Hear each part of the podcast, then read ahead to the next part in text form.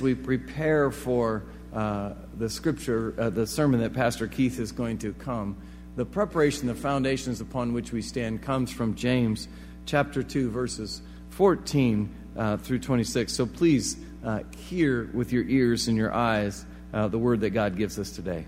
What good is it, my brothers and sisters, if someone claims to have faith but has no deeds?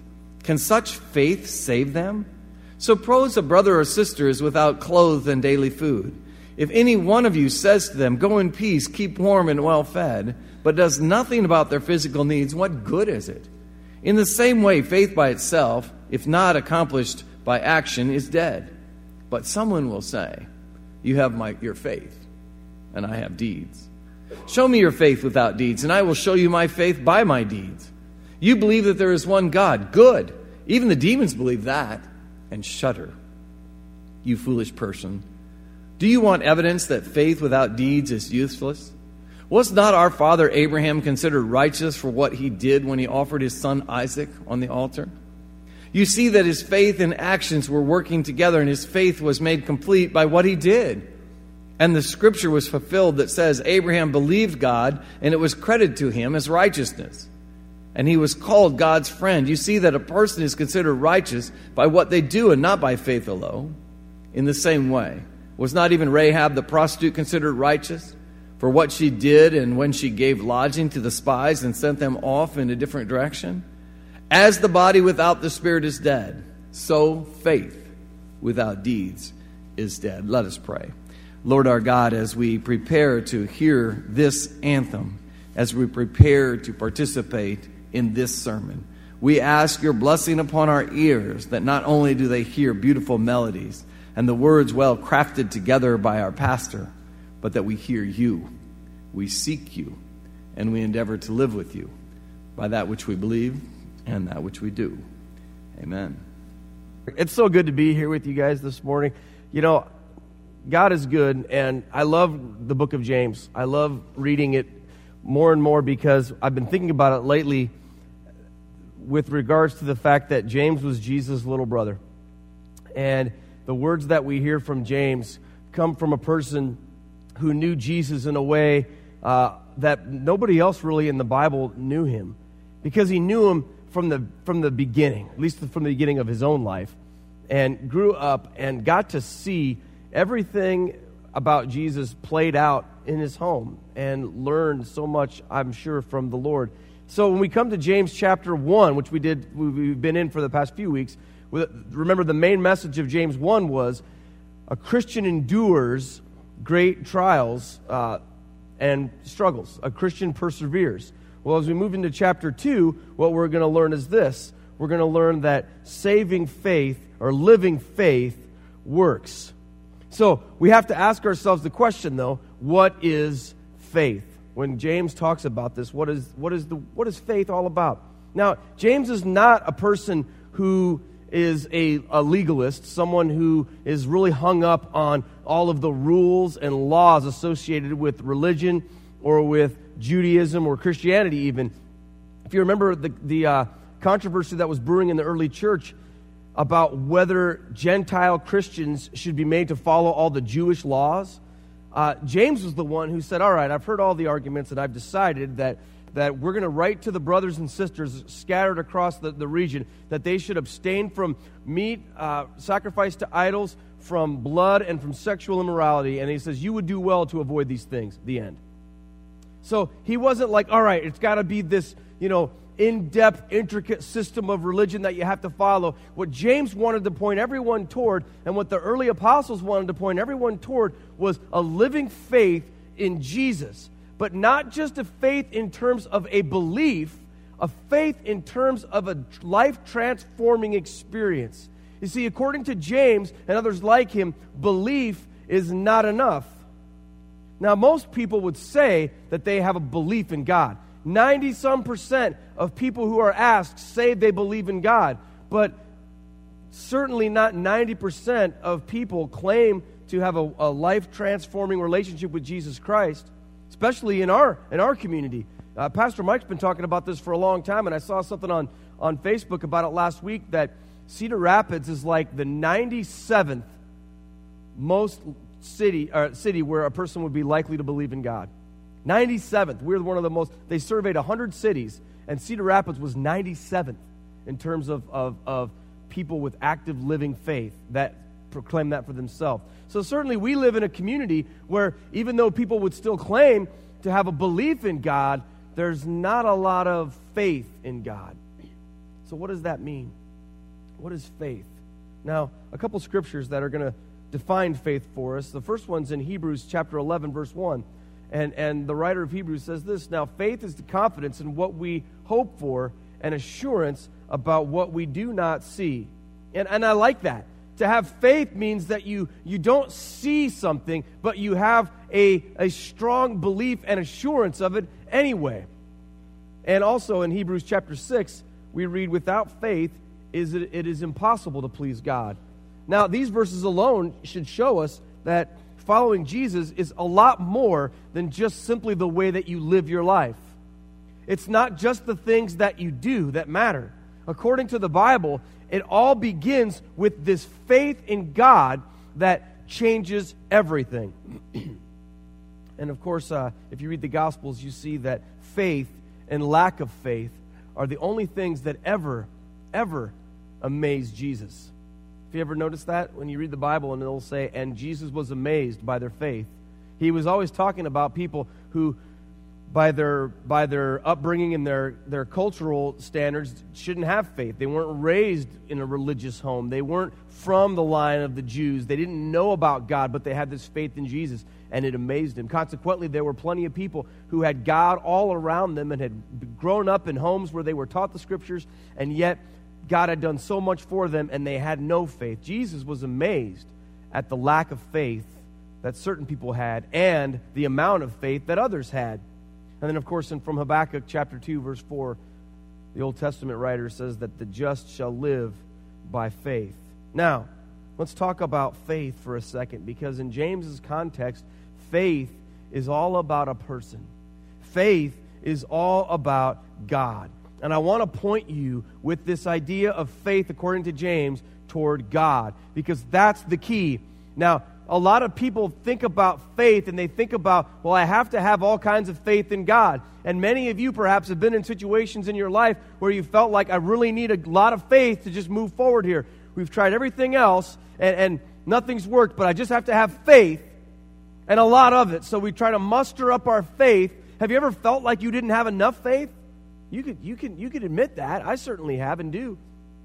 A lot of times, in life when there's a big task to be accomplished or a big challenge that we're enduring or something that's challenging that's happening around me, a lot of times I, I, wish I had more faith. And I'm reminded of that verse where Peter says to Jesus, Lord, increase our faith. You know, there seems to have this, this desire that we have to try to get more faith. But do you want to know what Jesus says about that?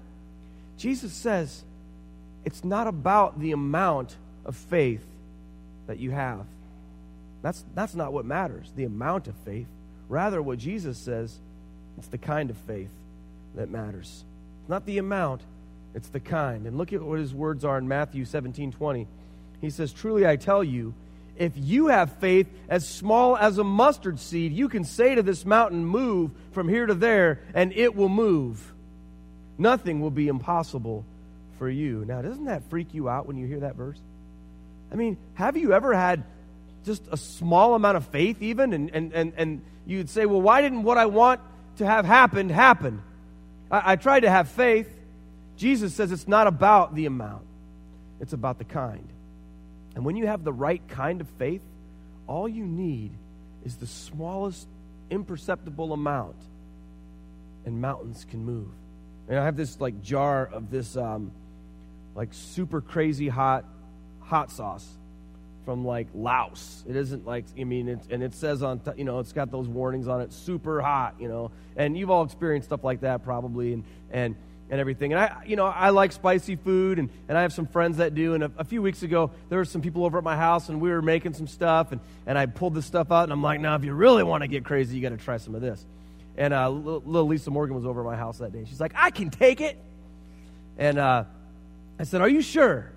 You know, I, I see where she gets kind of some of her spunk, right? She says, I can take that. So I said, okay, well, just, I said, Lisa, just take a just a smallest little bit. I just put a little bit on a spoon. I mean, just barely enough so that you could see. And she touched that to her tongue, and within about 15 seconds, everyone's watching, of course. She start her eyes start watering, and she starts to sweat, and and she was down in milk in about a minute. You know, it was that stuff's hot. You don't need tons of it, right? You don't need a lot of the right kind of stuff. See, that's what Jesus says that faith's about.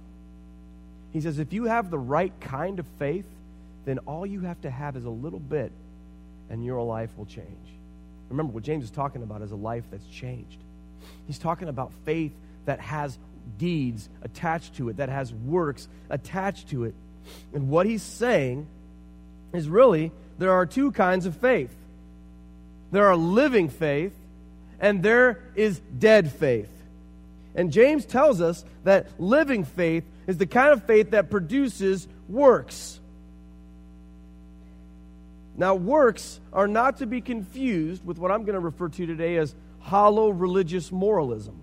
Okay? Now, what do I mean by hollow religious moralism? Here's what I mean by hollow religious moralism I mean works where we just sort of go through the motions of being nice, good, Christian people. We get up, we come to church, we sing the songs, we say the creed, we, we do the things that we're supposed to do to be good, nice people because that's just what we're supposed to do. But there's no real reason why that we can get to other than because we just want, you know, to be good people. And maybe if we are, God will throw us a little blessing. Okay? That's not the kind of works that James is talking about, by the way. That's the kind of works that result from dead faith. Now, what James is saying is that the, the, the, works that he speaks about are the fruit, the result of a transforming relationship with Jesus. So ultimately, what he's saying is that if you really have living faith in Jesus, your life will change. Your life will change. It's not a question of whether it will change, it's, a, it's, it's not a question at all if you have a life transforming relationship with Jesus, if you have living faith, then your life will change. Now, the problem is sometimes our faith isn't living, sometimes our faith is dead. And that's what James says. Now, what makes faith dead? Well, just like we learned from Jesus, the object of it, first and foremost, makes your faith dead. The object you see, this is important for us to realize because one of the ways that the modern American church has distorted the gospel is to say that faith in Jesus is about you that it's about God affirming you just the way you are, and that God's here to make you feel good about yourself. And the answer to, to all of our problems really is to have better self esteem and, and better self confidence, and that God's here because He's here for you, and, and, and He wants to, to, to make you feel great about yourself. But the mark of living faith, however, is not that you feel better about yourself just the way you are but rather that you recognize that God is at work in conforming you to the image of Christ just the way you are. You see, God hasn't called you just to be the way you are. Did you know that? Now, God loves you just the way you are.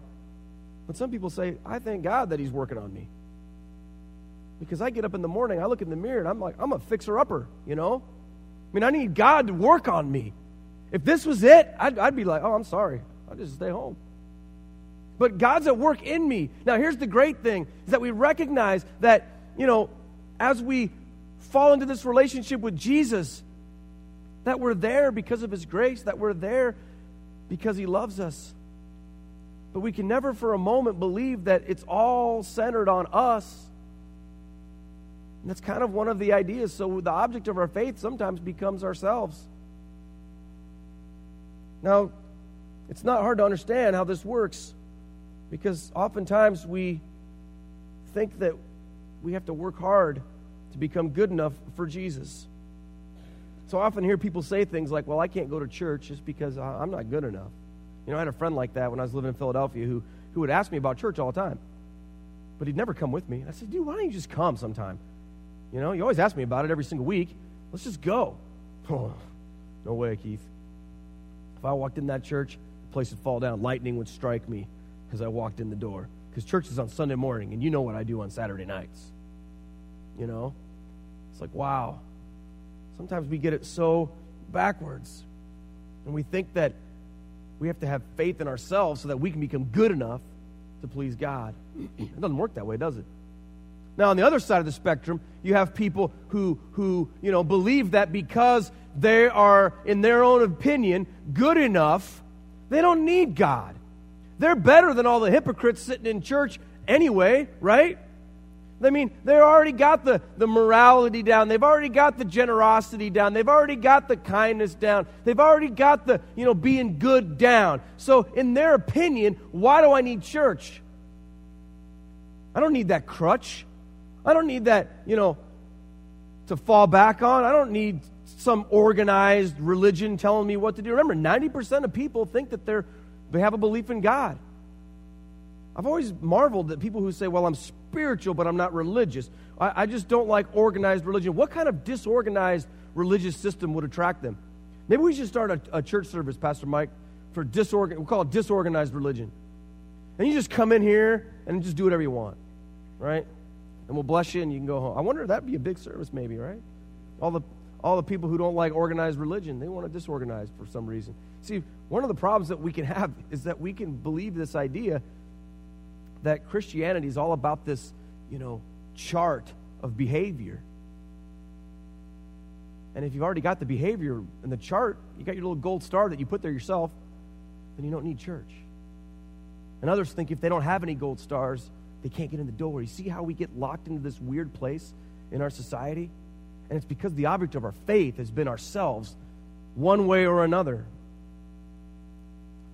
See, there are some who who avoid Jesus because they're ashamed, and there are others who avoid Jesus because they don't think they need him. They've avoided sin, so therefore they think they can avoid Jesus. So, our ability to, avoid, to, to be good apart from God's grace and our ability to avoid sin, that's a, that's a dead faith right there.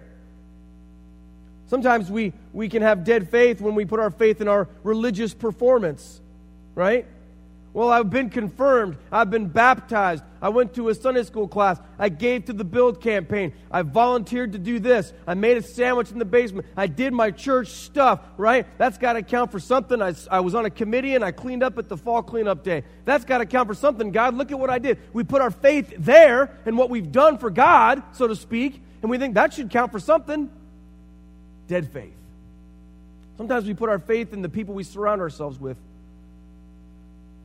You know, I used to have a friend who would, who'd be like, Pastor Keith, I just got to get around. I got to come to church. I got to get around you and, and your friends because you guys are tight with Jesus. And my business is going really bad. So maybe if I get around you, you know, to rub off on, I'm sitting here, well, are you crazy?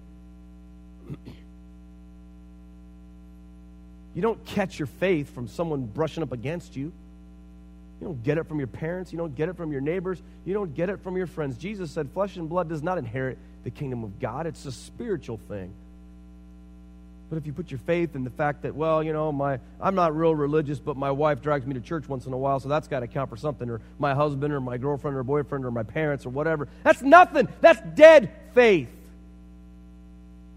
Your faith can't be in the people you surround yourself, and it certainly can't be in your knowledge. I mean, there's a lot of smart people with dead faith, right? Maybe if I just read another book or, or take another class, then I'll be able to, to, to muster up change in my life. You know, you can't put your faith in what you know. We can't do it in, in, our, in, our, in our Christianity. We can't do it in science. We can't do it in anything. Because if all, if all we ever get is as far as what we know in our brains, James says your faith is dead. And you certainly can't put your faith in your good intentions, can you? Well, I'm really going to try hard this year, Pastor Keith. I really want to. I really want to think about perhaps considering doing a little bit better, maybe. So I'm going to try for a little bit until it starts to not feel good. We all got good intentions, don't we? Man, I know I got my share of good intentions. I got plenty of good intentions of things I want to do this year that I'll probably never get to do, you know? I have things that I've said, oh, I need to improve in this, that I haven't improved in that. I got things, oh, I got to fix that, that I haven't fixed. I got things, oh, I got to quit doing that, I haven't quit doing. You know, I got good intentions. That's where my faith is, right? Boy, that's dead. That ain't going to accomplish anything. Now let's talk about living faith for a moment. What makes faith living? First and foremost, it's the same thing, the object of it. The object of your faith is what makes it living, not how much of it you have or how you can do whatever you can do. The object of your faith, first and foremost, is where it all begins. And the object of your faith must be in Jesus. Jesus has to be the object of our faith. That's what he meant when he said, If you just say to this mountain, move, if all you have is the smallest amount of faith in me, Jesus was saying, then it'll happen. You have faith in Jesus? Do you trust him? Do you believe he is who he says he is? Do you believe he rose from the dead? Do you believe that he has a plan for your life? Do you believe that he loves you? You have to have faith in the love of God. That's what makes your faith alive.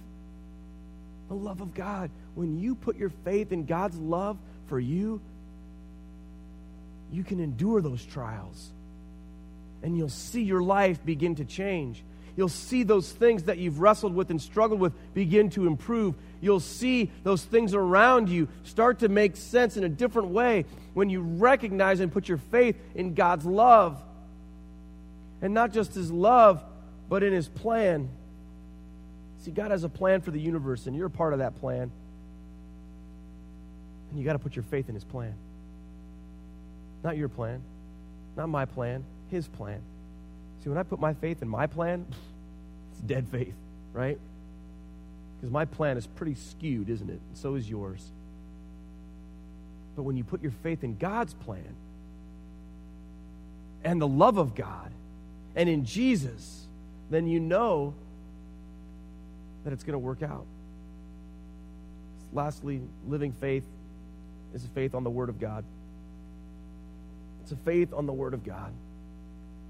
Do you believe in the Word of God? Do you put your faith in it and trust in it?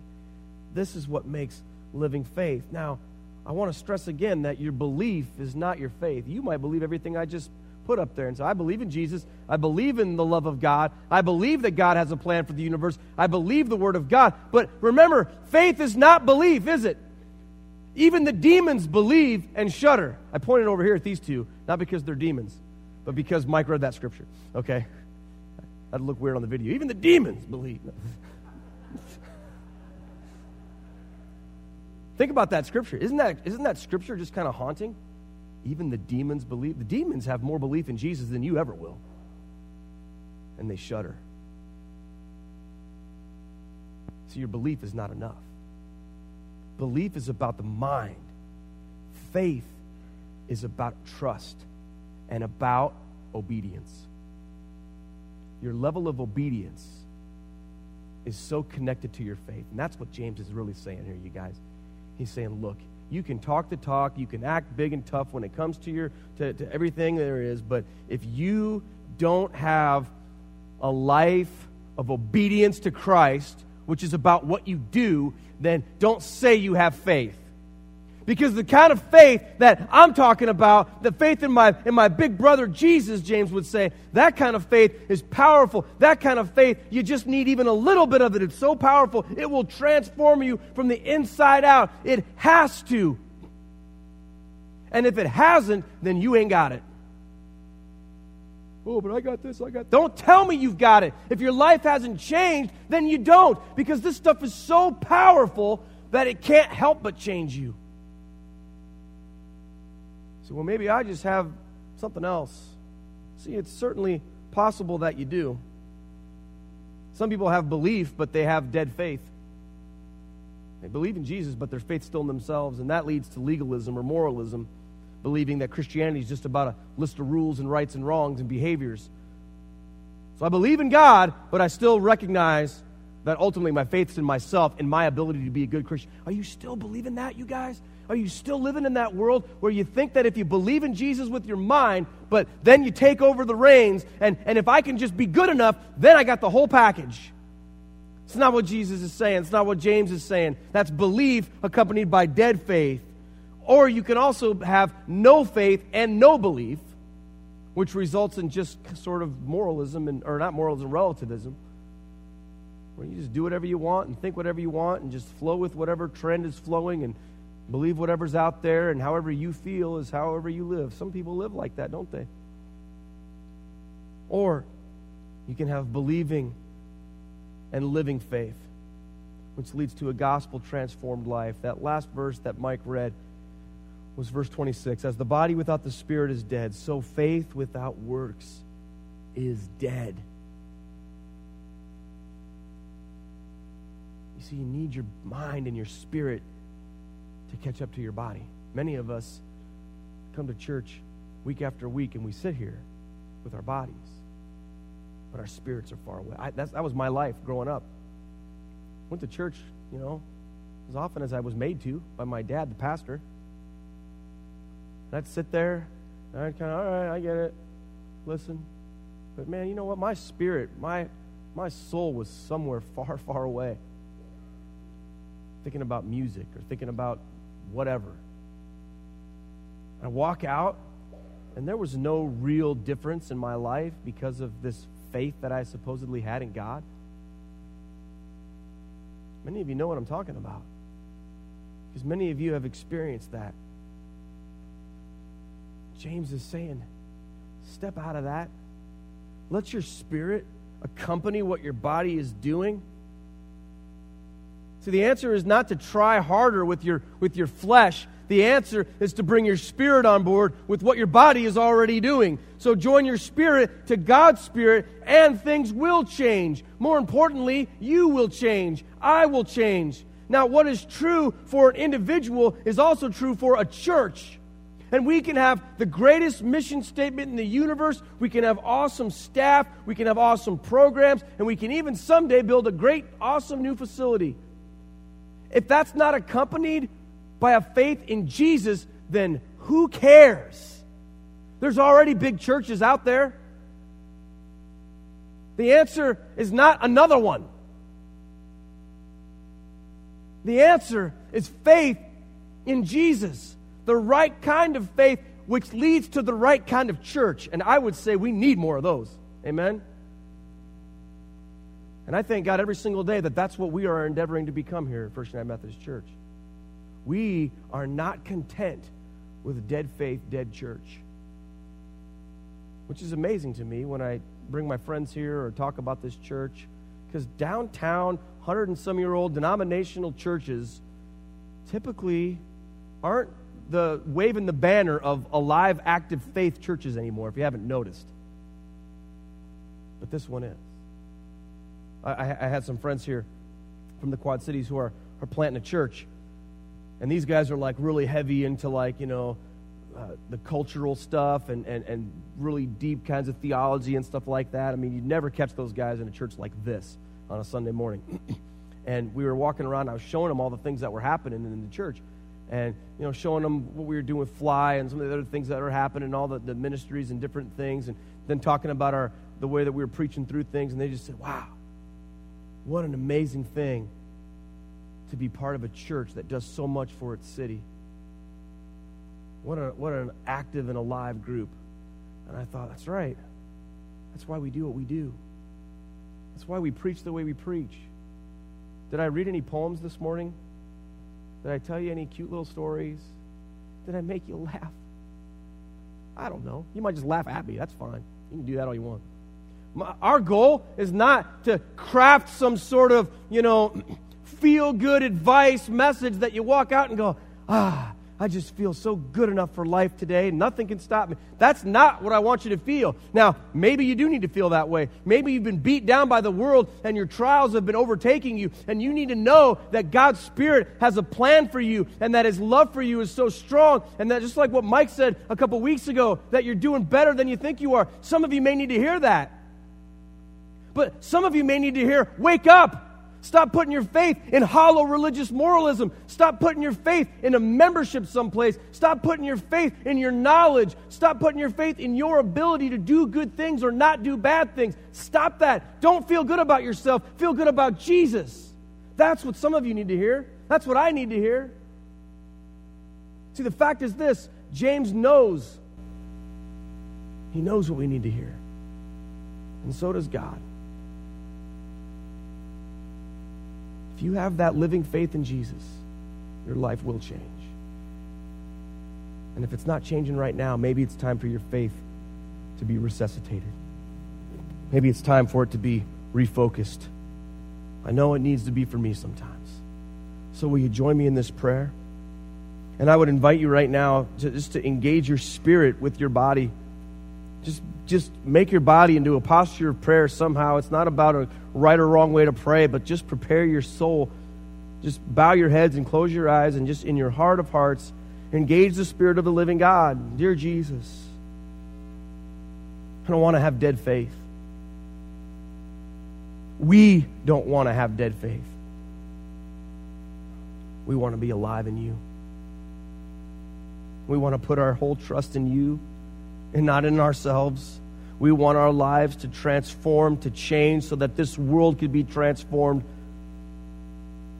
Lord, forgive us for ever believing that what we could do would somehow make us worthy to follow you, God. You have made us worthy by your great gift, that grace that is given to us. God, may we encounter you today so that we might be changed, so that our faith would not be dead without works or evidence. But Lord, let that evidence, let that result, let that fruit spill out of us to our families, to our schools, to our community, to our workplaces, to the ends of the earth that this world might be changed by the gospel of Jesus. And Lord, it's in Jesus that we put our trust and faith. Lord, it's in Jesus that we cling to in times of trial and persecution. Lord, it's in Jesus that we submit all of our lives. In his mighty name we pray. Amen.